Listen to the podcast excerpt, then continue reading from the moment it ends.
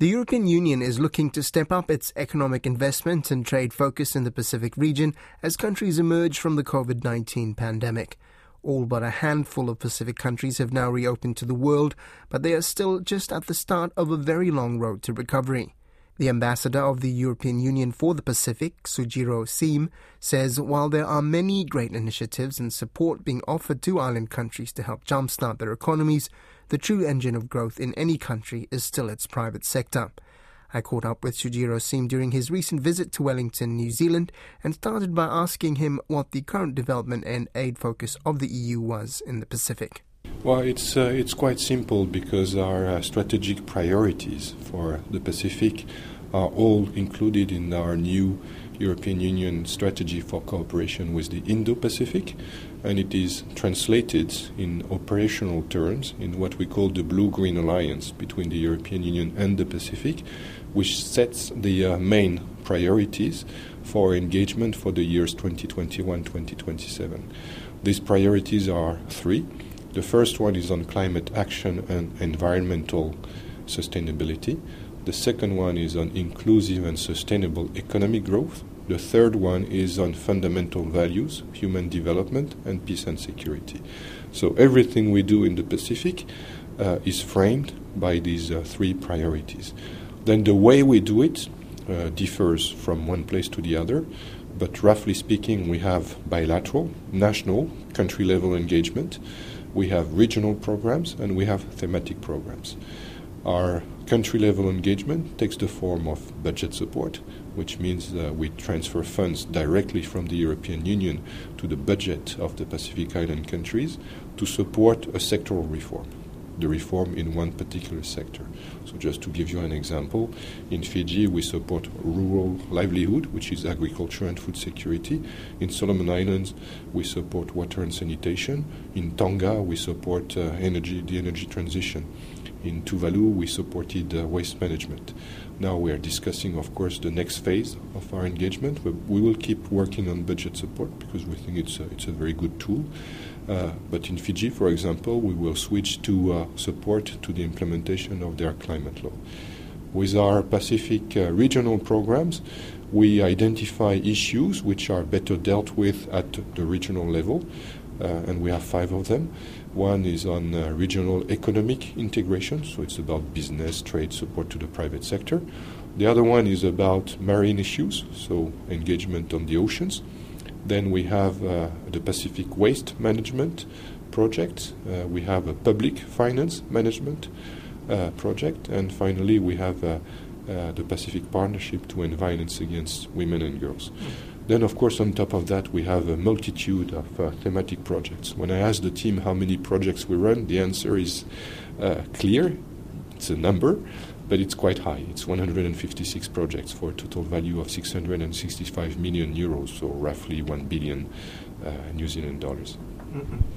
Thank you. Uh, with the, there's been a frenzy of activity across the Pacific in, in, in recent years with uh, the influence of China increasing and the countering from all various parties. Has that affected any of the EU's operations or how you do business in the Pacific? So, of course, we see and uh, we witness the intensification of uh, the, the, geopolitical competition in the Pacific, which manifests itself indeed with an increase of high level visits, uh, both from uh, China but also from the US and its like minded partners. Uh, in this competition, the position of the European Union is very simple. We do not take sides. Uh, that's the reason why our uh, Indo-Pacific strategy is called the uh, European Union Strategy for Cooperation in the Indo-Pacific. So our goal is not to contain one country or the other, but uh, to respond to the needs of the countries themselves. So that's the guiding star for our action at the national or at the regional level. Mm. So we're very happy, for example, that now we have the 2050 uh, strategy for a Blue Pacific continent, which is probably the main substantial income, so, sorry, outcome of uh, the recent Pacific Island Forum leaders meeting in, uh, in Suva. The other good outcome of this meeting was, of course, to get the Pacific family back together after the, uh, the rift with uh, the Micronesian states, even though uh, Kiribati, of course, uh, confirmed its, its withdrawal. So we uh, we can see that there is an intensification of uh, the geostrategic competition, of the rivalry between uh, superpowers in uh, in the Pacific, but we do not take side in this uh, battle, and our only priority is to focus on uh, the needs of the countries and what we can do to improve the situation and, at the country level and at the regional level. Mm. From the from the forum outcomes, was there anything new or um, unexpected in terms of changing the approach uh, that you has in Pacific, or is it a continuation of the ongoing work?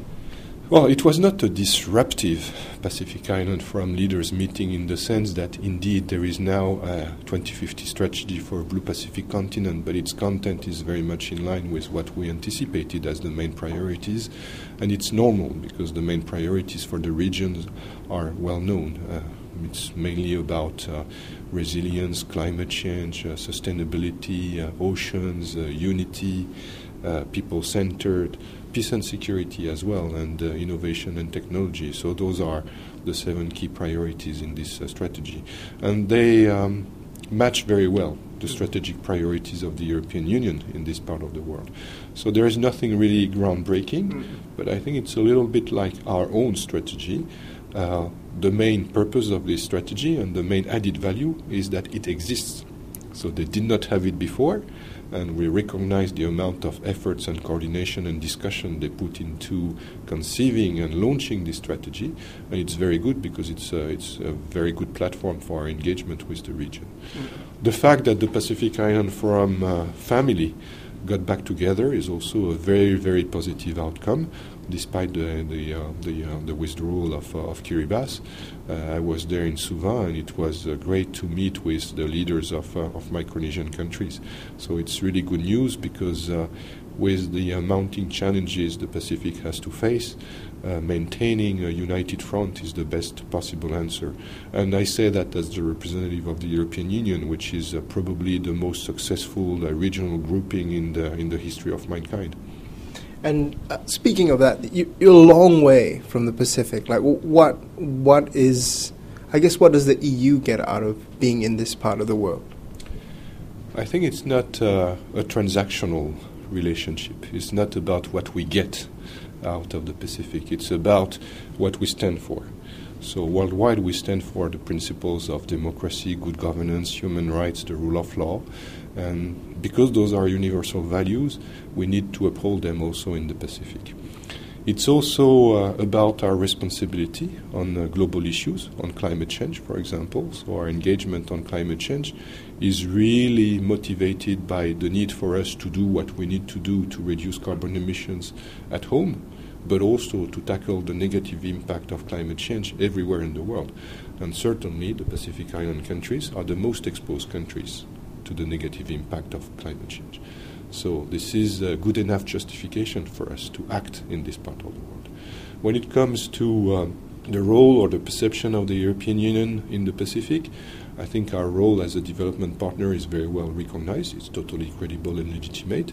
So now I would like to turn the ship a little bit and focus more than before on uh, the economic, trade, and business dimension of our relationship, which is uh, very often underestimated.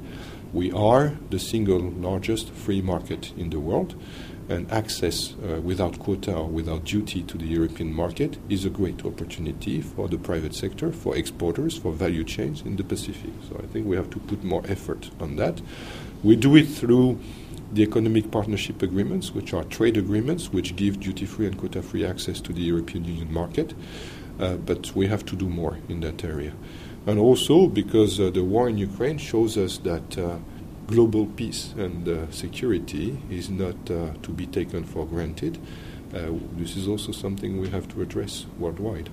Thank you. And I guess tying into that with the emerging from the pandemic, is there a stepping up of that sort of market access, economic output as well in relation to just coming out of the pandemic for Pacific economies? So, coming out of the pandemic, the motto for everyone, European Union member states or Pacific Island countries, is to build back better. But to build back better, you need resources, of course. So it's about recovery. And recovery, again, it won't be fueled by overseas development assistance. Uh, regardless uh, how much money we want to invest, the real driving engine for growth, for income, is always the private sector. So the private sector is motivated by profits, and to make profits, you need market opportunities. That's the reason why I think it's uh, the time now to step up on our engagement at the economic, business, trade, and investment level. So, to take the example of the economic partnership agreements, we have one with uh, Papua New Guinea, Fiji, Samoa, Solomon Islands. We are finalizing one with um, Tonga, and we receive expression of interest in engaging in the negotiation with Vanuatu, Tuvalu, and even Niue. So it means that uh, all the leaders, all the governments in the Pacific, like everywhere else in the world, are very much aware that they need to create more business opportunities mm. to recover from the pandemic uh, and the economic crisis, which was caused by the pandemic.